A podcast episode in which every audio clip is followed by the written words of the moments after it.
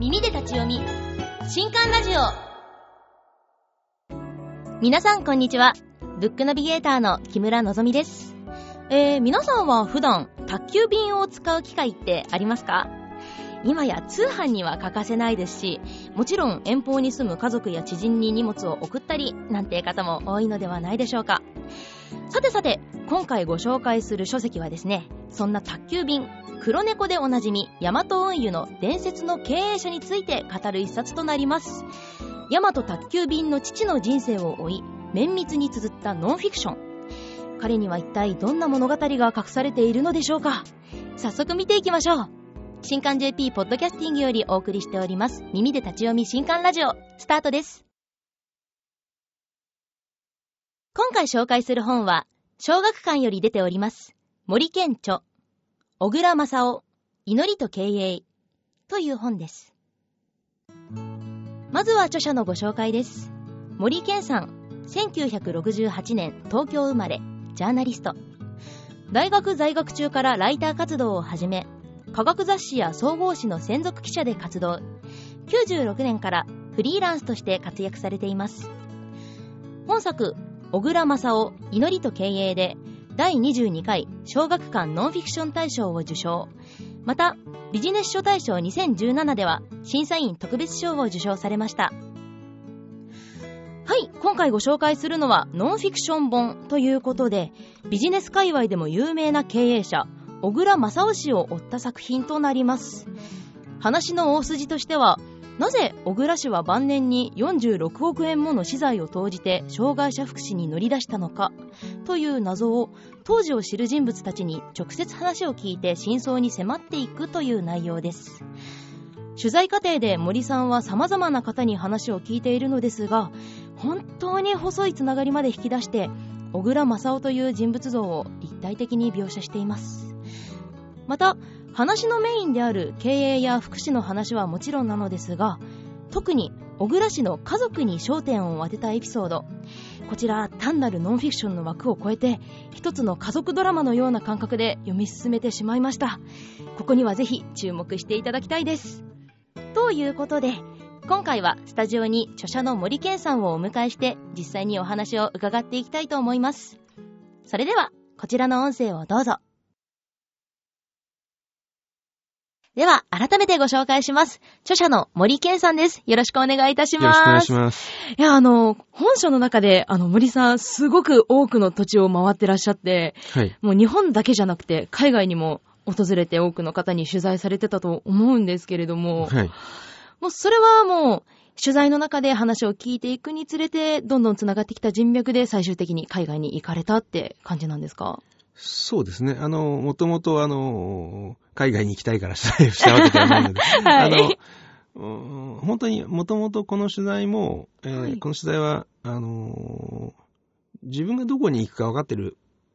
始めてたわけじゃないんですよね。はあはあ、結論があって取材があったわけじゃなくって、そうですよね。で、その、彼が持ってたその資産というか、その46億円っていうのを、はい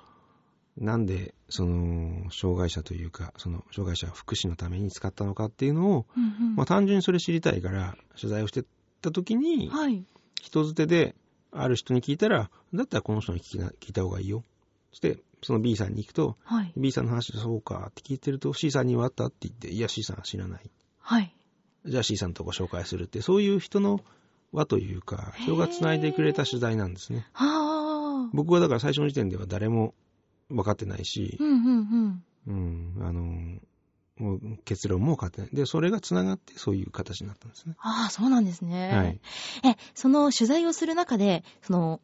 小倉氏に関してやっぱり印象に残っているエピソードたくさんあると思うんですけども、はい、その中で何か一つありましたら教えていただけますか？そうですね。もともとの取材のきっかけは、うんうん、その、さっき申し上げたように、その、彼が使ったその46億円という資産をなぜ障害者福祉に入れたのかっていうんですけど、はい、もう一個疑問があって、あの彼はその名経営者というふうにそのビジネス界というか、そうですよね。経営者の中で言われていて、今でも人気がありますよね。うん、で、有名です。僕も一度だけお会いしてて、おあの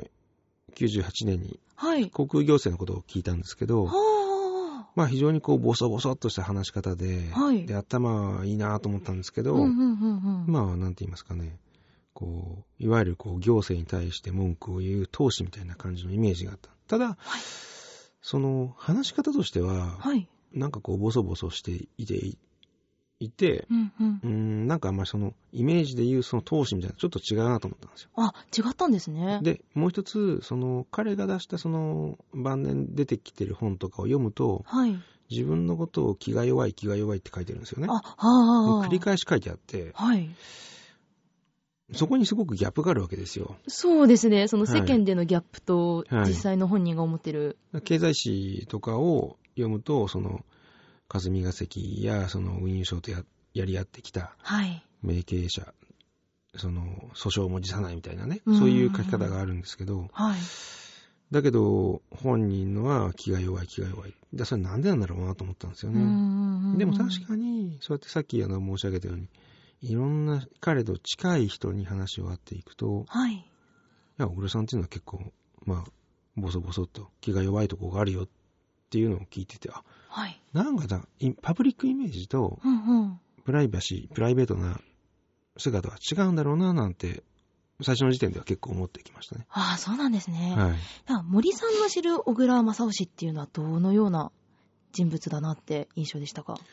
そうですね。あの、その航空行政を聞いた時の、うんうん、印象としては、彼はあの、昔東京高校っていうです、もう今ないんですけど、はい。えー、管立、えー、国が作った国立みたいな学校なんですけど、はい。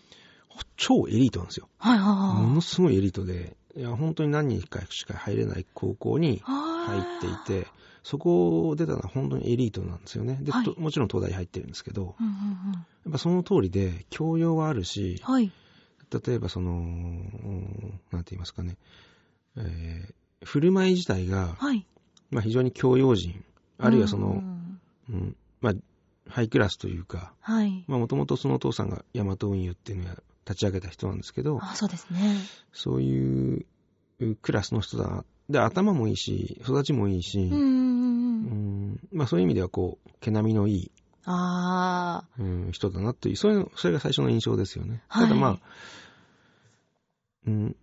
彼が宅急便っていうのを立ち上げた時には、うんうん、まあちょっとベンチャーっぽいっていうか、あ、そういう印象を受けましたか、はい、そうですね。それをやっぱりやってきたし、あの、そのさっき言ったような、国と戦う闘志みたいな。はい。そういうパブリックイメージの方が強かったんですけどね。うーん、あ、そうなんですね。はい。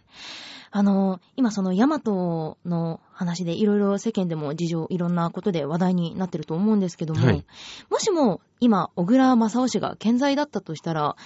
なんか今のいろいろな事情についてどんなことをしてるかなってお考えですか、はい、あの、今、大和問題っていうのは、はい、まあ、一つはその物流が多すぎて、もう回らない、それからその、運賃というか、あれも安すぎるとか、っていうのと、はい、えー、えー、労働者側というか、うんうん、まあ、そちら側のその、まあ、賃金未払いとかそういう問題もあるし、はい、えー、ちゃんとマネージできてなかったっていう、両方問題があるんですよね。で、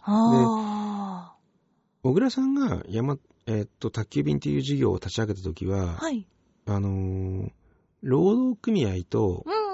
うん手を握って進めた事業だったんです。はい、で、ヤマト運輸っていう会社は、基本的には労使協調といって、労働者と使用者側が、ずっとその、まあ、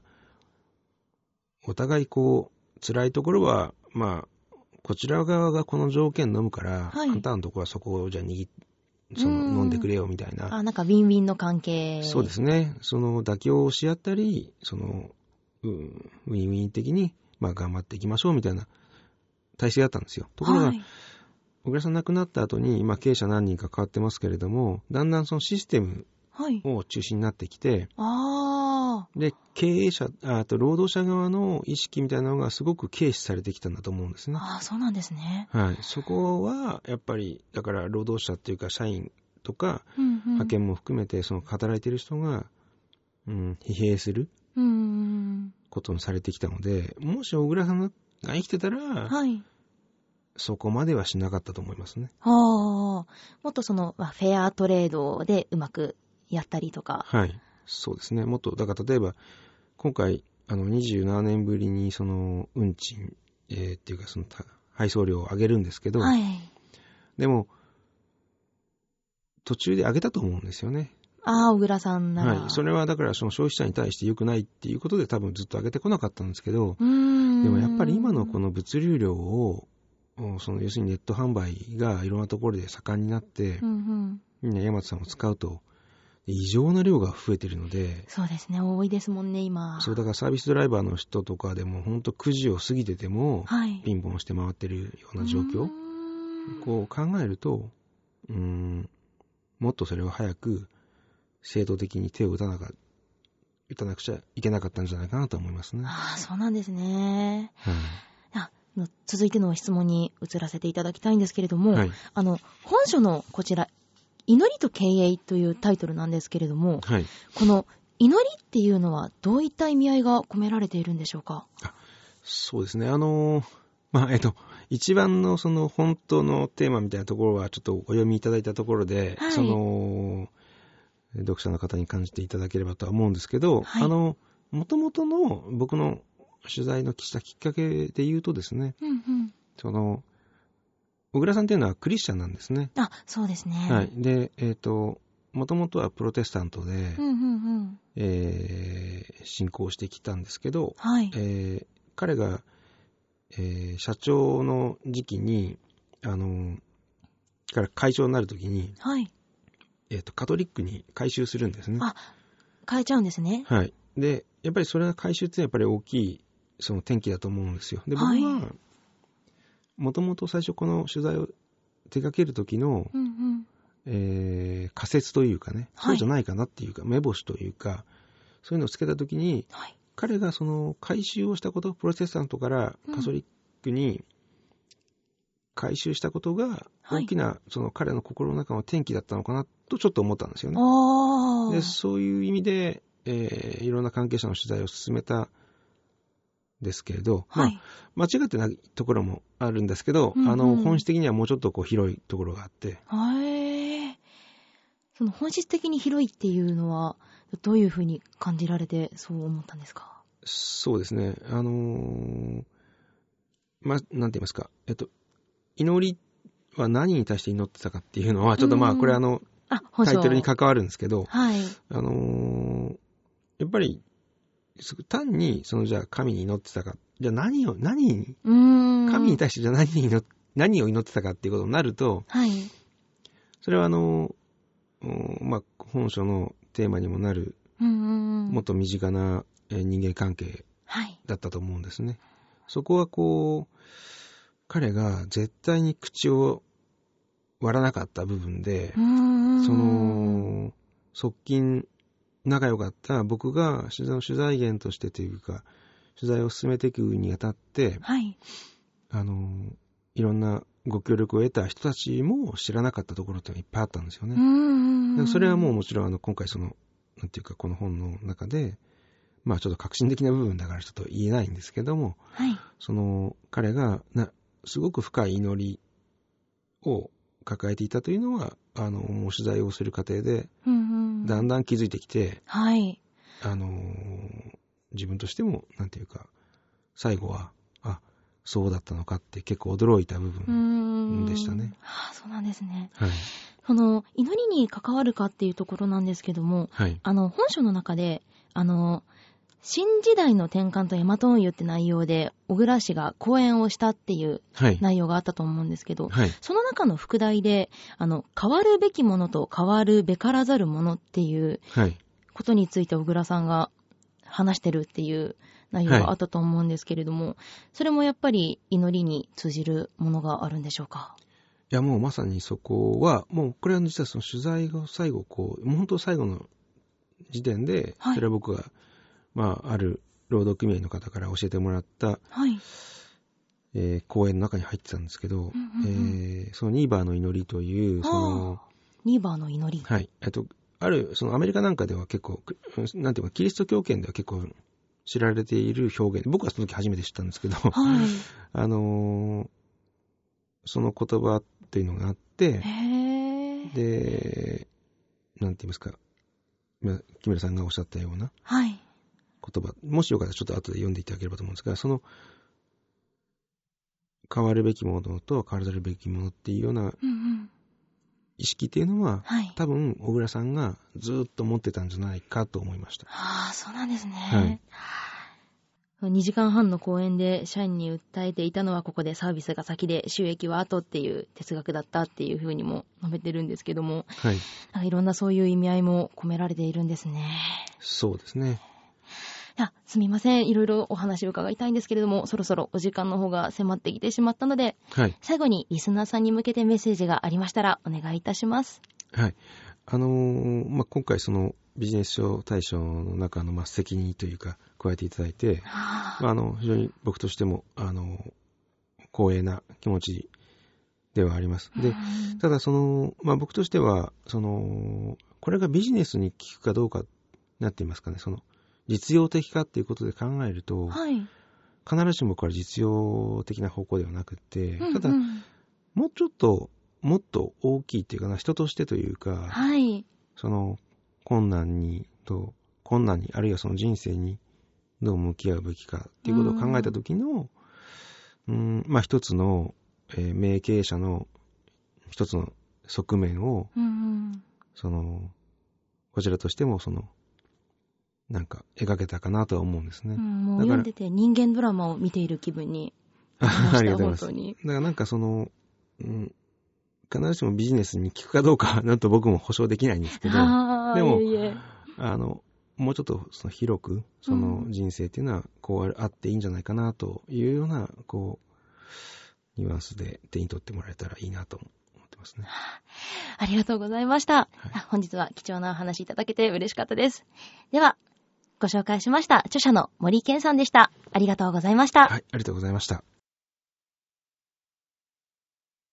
では、書籍情報です。小倉正夫、祈りと経営。森県著。小学館より税別1600円で発売中です。新刊ラジオお別れの時間となってしまいました。今回の本いかがでしたでしょうか？えー、先ほどのインタビューの中で、ニーバーの祈りについてちょっと触れたんですけれども、まあ、そちらをちょっとここでご紹介させていただこうと思います。えー、神よ、変えることができるものについて、それを変えるだけの勇気を我らに与えたまえ。変えることのできないものについては、それを受け入れるだけの冷静さを与えたまえ。そして、変えることのできるものと、変えることのできないものとを識別する知恵を与えたまえ。ということなんですね。いやこちらが、この本書でもすごく大きく関わりのある部分なので、ぜひぜひ本書手に取ってご覧になってください。いやあの、小倉正夫さんって本当にビジネスでザ経営者っていうイメージがあったんですけれども、なんかこういう人間ドラマのようなものを見させていただいて、なんかもう途中読んでてうるうる来てしまいまして、えー、ぜひビジネスの面はもちろんなんですけども、それ以外の面でも小倉さんの生き方を皆さんにもぜひ触れていただきたいです。えー、本書を手に取って彼の生涯を追いかけてみてください。といったところで、今回の新刊ラジオはここまで。また次回お会いしましょう。お相手はブックナビゲーターの木村のぞみでした。この配信は小学館の提供でお送りしました。